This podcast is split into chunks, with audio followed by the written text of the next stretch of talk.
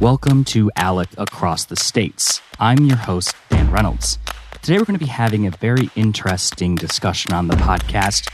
It's probably closer to a debate. Joining me to cover the Electoral College, National Popular Vote, which are two things that are combating each other and in the discussion today and in the news, are Ray Haynes and Trent England. Ray Haynes is a retired senator from California, and he's also the national spokesman for National Popular Vote. Ray, thank you so much for calling into the podcast. Well, thank you, Dan, for inviting me on. Of course. And to take up the other side of the debate, we have Trent England. He is the executive director of Save Our States. Trent, thank you so much for calling in. Yeah, I'm glad to be here, Dan. Thank you.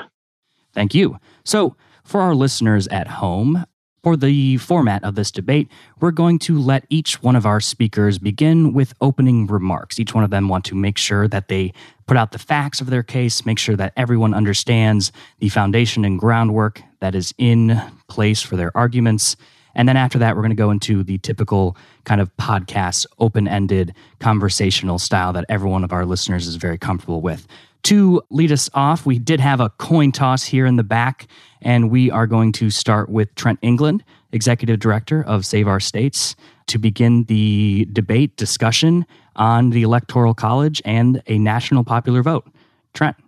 Thanks, Dan, and and uh, Ray. It's always always great to uh, to be here with Ray. We've debated at, at ALEC multiple times and other places as well, I think. And uh, I mean, this this is a really important conversation because it it gets right at the heart of how we structure our federal republic of states and just how valuable we believe states are. The Electoral College is one of the pillars of federalism in our Constitution because it respects states as states. And when the founders got together to write the Constitution, the original proposal was for a parliamentary system.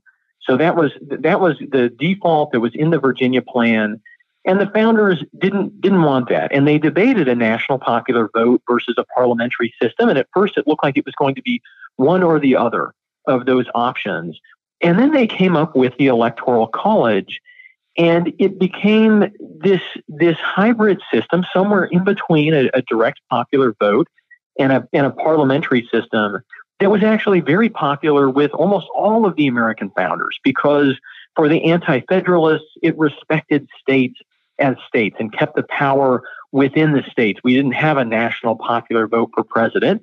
Um, but but for the Federalists, it also created an independent executive because you know the nature of an office is tied to how the person who holds that office gets selected.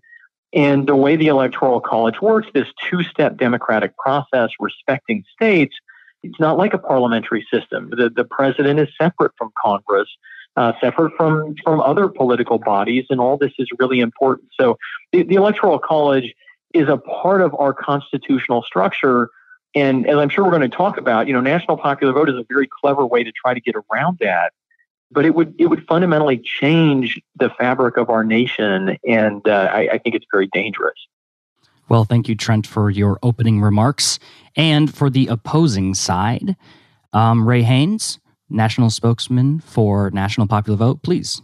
Uh, thanks, Dan. And let me start with kind of correcting Trent's language because Trent has a, a, a way of conflating the electoral college with the system in which the, the, the electoral college has been implemented in 48 of the 50 states.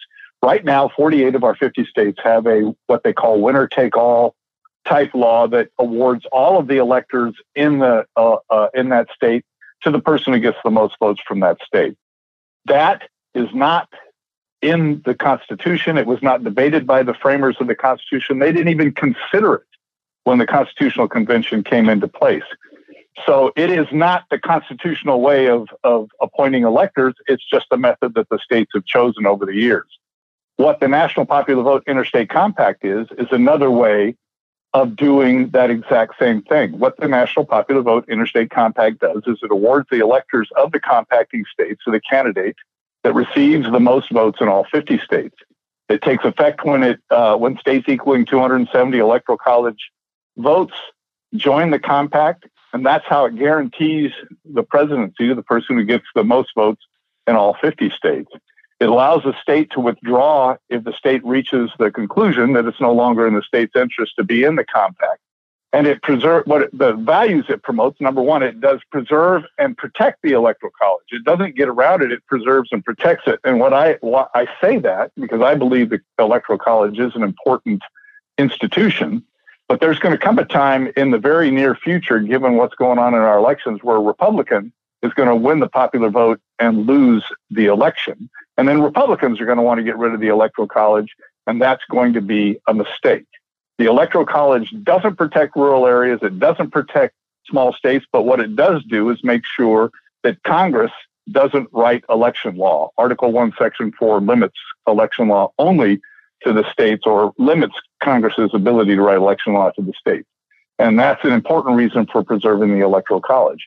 But the one thing that the, the, the biggest policy value, the National Popular Vote Interstate Compact, is that it makes every single vote in every single state important in every single election. You don't have to wait to be a battleground state, which is what happens under the winner take all law, in order for your state to be important and your vote to be important across the country. That's the, that's its major value. That's what uh, I think is important, and that is what it changes. It preserves the co- electoral college, and it makes every single vote in every single state important in every single election. Thank you uh, for that, Ray. Um, to put out all the clear uh, considerations that we have for our listeners, I want to make it clear that we actually do at ALEC have a model policy that does support the Electoral College. We're going to link that in the show notes. But Ray Haynes, who we have on the call today, he was a former state senator from California. And not only that, he's also a, a former national chairman of ALEC. So, what is the discussion? What are the thoughts going on within state legislators, in state legislatures, maybe, on this discussion? Well, I, I will say this. I, look, one of the reasons I got into electoral college reform as an issue was because I noticed in the 2000 election, when I was national chair of ALEC, that my constituents were being ignored by the presidential candidates. There was no campaign going on in my area. So I started doing research. What could I do to change that? Well, I find out, of course, the Constitution says each state shall appoint in such manner as the legislature thereof may direct a number of electors. What's happening today with the winner take all law is state legislators in the non battleground states are abdicating their responsibility to make their constituents more important to presidential candidates. That sets the whole framers debate on its head. The framers thought the uh, if you take a look at Federalist number 45, the framers thought that what the states were going to do was use their power to appoint electors to maximize the influence the state would have on the election of the president. When you have a system where 80% of the states are totally ignored by presidential candidates, that's exactly the opposite of what the framers thought was going to happen. And that's what goes on under winner take all right now. That's really not it's really not correct for several different reasons. One is that the value of a state is not the equivalent, it is not measured by the number of campaign commercials that are shown in this state. And, and this is something that, you know, I, I think our, our politics become so superficial that people feel like, well, you know, if if uh, if one state decides later in the process, right, one state happens to be more evenly divided and so that state gets more attention. Well, then that state matters more. The reality is, is much deeper and is only seen by looking at things over a longer time horizon. The, the fact is that both political parties are only legitimate political parties because they have support across the country in a lot of different states, right? This, the so-called safe states are the foundation, right? And to, you know, it, it's sort of like, uh, Uh, I can I can sit here in my work from home, you know, quarantine office and look across the street at a house that's being built.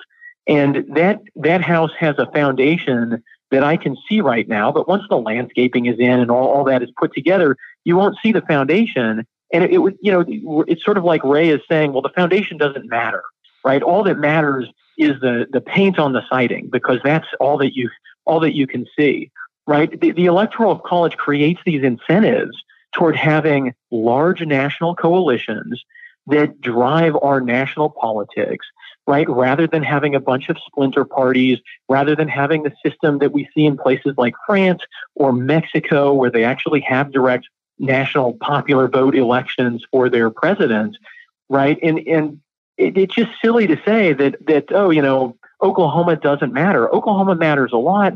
We get visits from people in national politics. We're involved in presidential campaigns. We, you know, I mean, it, the idea that because Oklahoma is a very red state right now, we're sort of left out entirely. Sure, we don't get bombarded with political advertising in October, uh, but that's not the only way to measure political importance. And I, I think it's really it's really critical for people to to see that. And the, the other challenge with what Ray is saying is it, the national popular vote is an effort to nullify the, the electoral college. It was created by people whose goal was to abolish the electoral college, but who were smart enough to understand that they couldn't amend the Constitution. I mean, that is that those are the people who wrote this compact. Those are the people who fund this compact. And then they hire people with different positions to go out and market it to different audiences. But the entire history and the entire organization of National Popular Vote is people who don't like the electoral college. They don't like the role that states have in presidential elections. They want to destroy that, and this is their this is their weapon. Well, I'll say this. First of all, what Trent just said is just plain false. First of all, everything he said about the people who are behind this is just plain wrong. That's number one. Uh, number two, I who, who wrote the compact? who wrote the compact, Ray? You know, hold on a second. Ray, Ray, let me finish. Ray, I let you finish, give a, Trent. Give a I let you finish.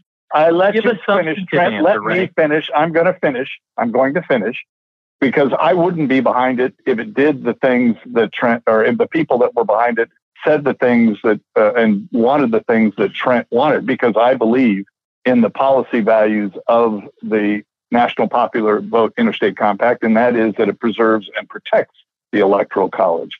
And it, it maintains that foundation. I agree with Trent. That's an important foundation.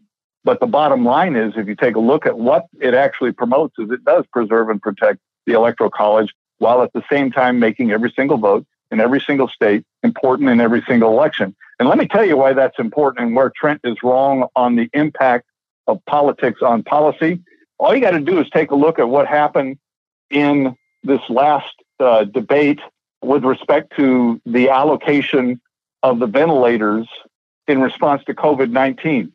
Florida, the quintessential battleground state, got 100% of the ventilators it requested because, as the White House admitted, Florida is a battleground state and is important in the election of the president. The other states got fewer than their requests because they are not. And that's not the only time where public policy has been impacted by the battleground state problem. Every state legislator knows what it takes to win an election. You campaign to every single voter if every single voter matters. If you only campaign to 10 states, that means 80% of the candidates or 80% of the voters in this country don't matter.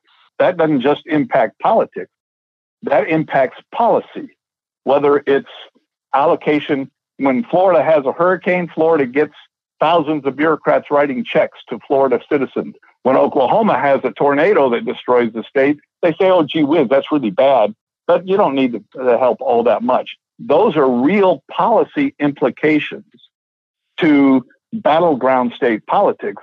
And every single state legislator understands how that, that impacts their constituents and why it's important for state legislators to figure out a way to elevate the importance of their state in the presidential election. That, I think, is the key policy consideration for the state legislator.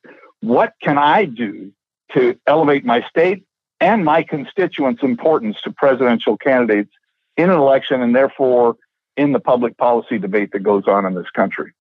Before we move forward, I do want to hammer in on Trent, when you were um, responding to Ray, you discussed um, that his point was talking about the painting or the siding or something um, outside of the foundation. And and Ray, you really hit home on the importance of how the 48 winner take all states have affected the electoral college. I want to talk about winner take all states.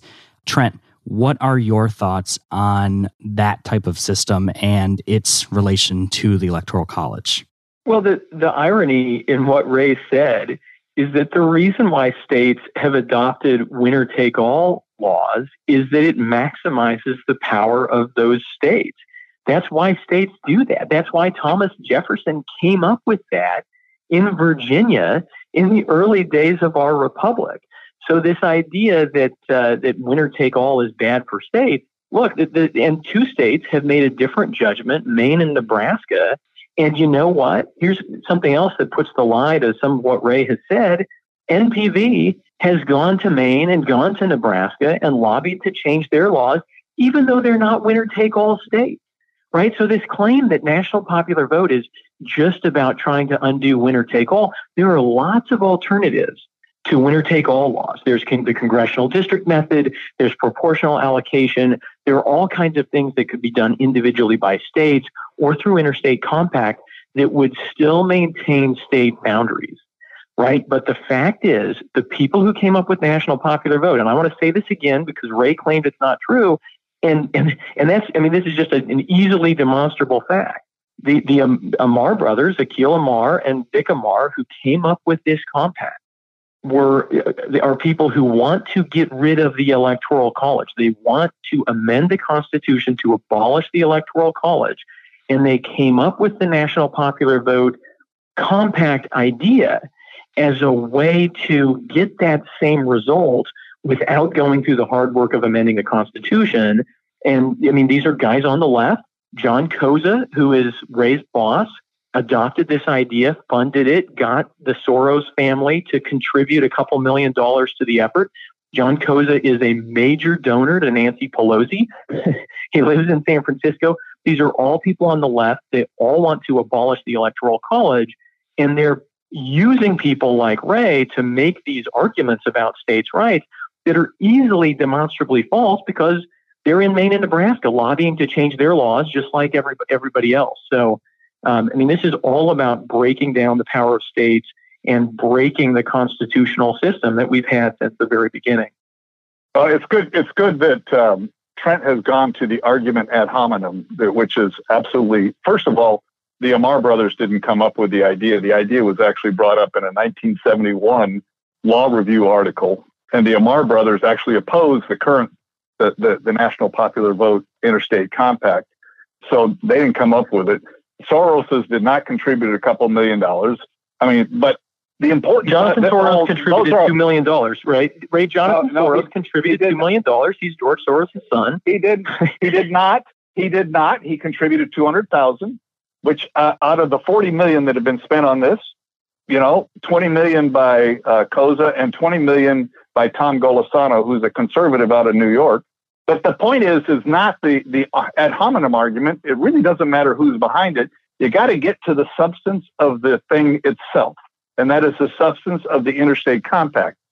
Here's the here's the interesting historical fact. Yes, Thomas Jefferson came up with the winner take all law that was implemented first in Virginia in 1800 in order to make sure that Thomas Jefferson won the presidency in 1800. That's where it started. In 1823, James Madison writes a letter to George Hay saying, You know, I really don't like winner take all because the problem is you throw away all of the votes of all of those people who didn't support the person who got the most votes in the state.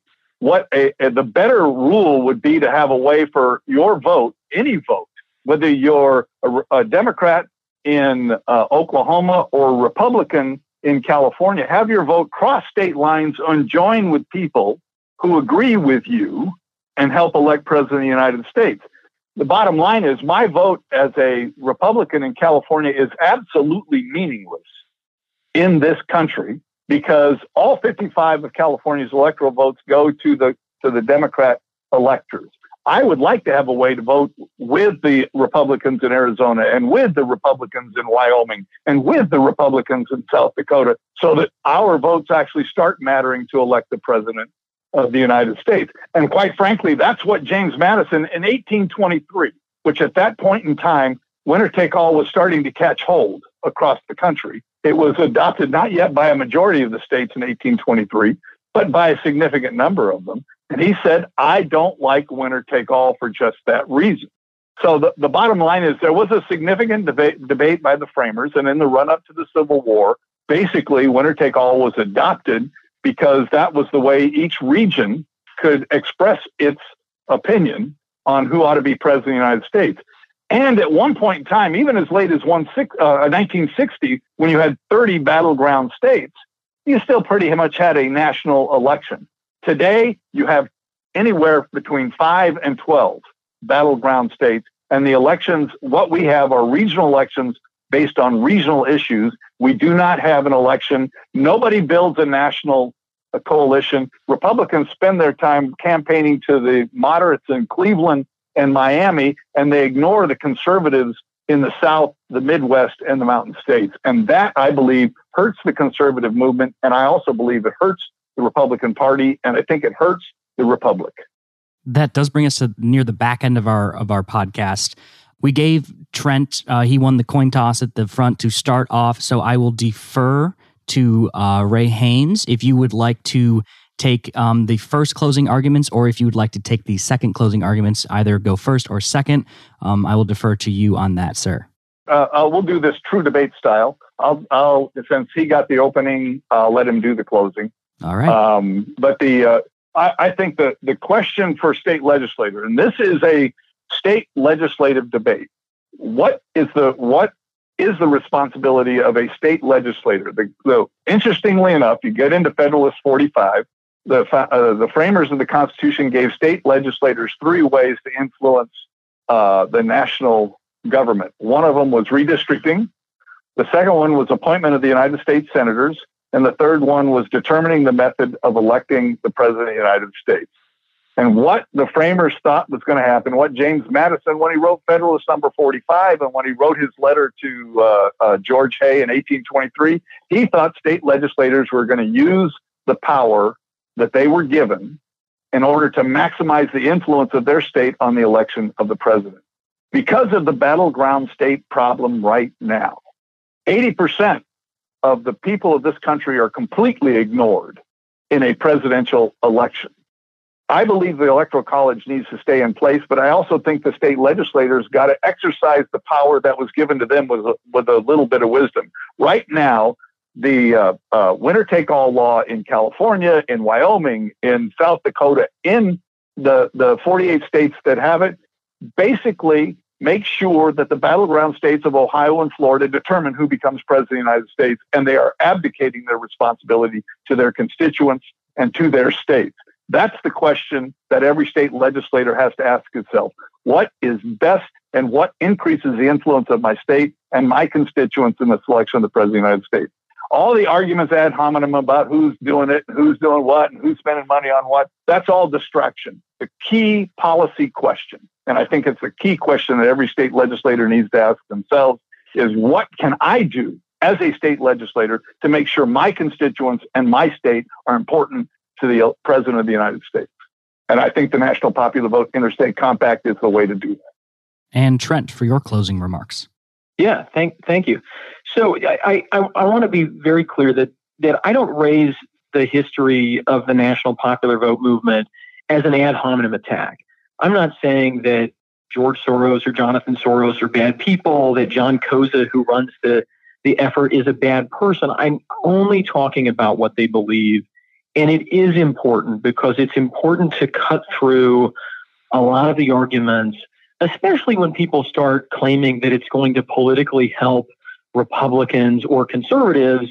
When they when they say that to a Republican or a conservative audience, um, you, you you have to wonder uh, when pretty much everybody behind this effort is is on the other side. And I, I just I I introduced that information because I, I think that it's important to understand what's really going on here and uh, and to, to see that I mean this this movement came out of Al Gore's loss that uh, John Koza was an Al Gore elector and donor, and he launched this effort because he was upset that Al Gore lost to George W. Bush in 2000. So that's just the history. It doesn't doesn't mean these are bad people, but they do want to abolish the electoral college, and they are using the National Popular Vote Interstate Compact to, to try to get what they want, uh, which is as getting as close to abolishing the Electoral College as possible. James Madison, it is true, was very enamored with the idea of just having a direct popular election. And when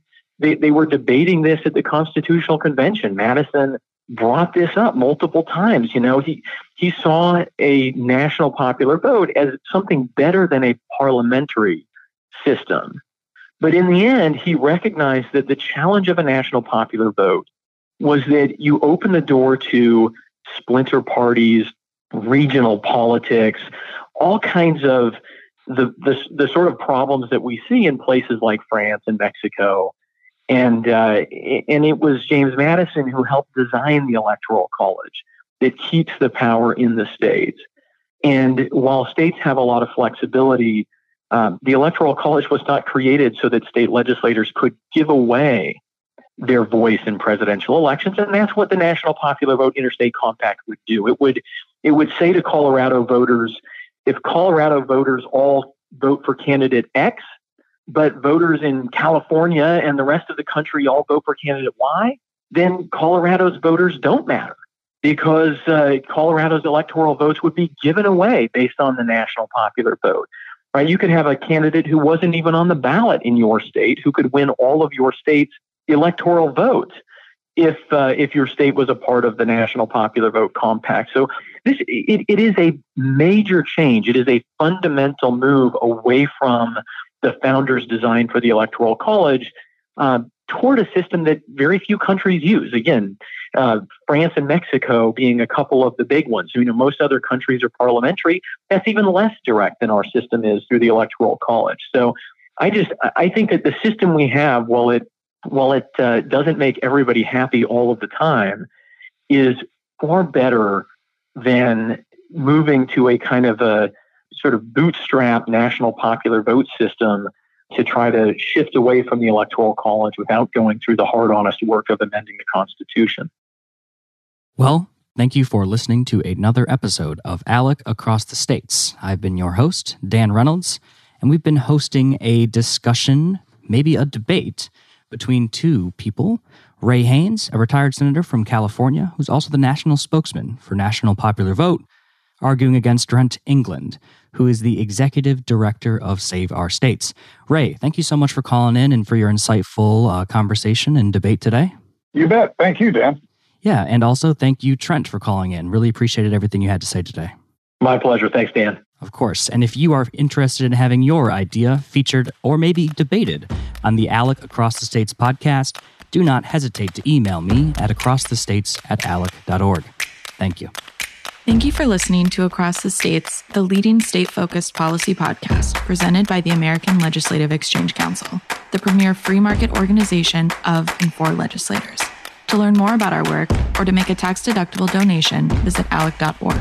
Tell us what you think on Facebook and Twitter at Alec States.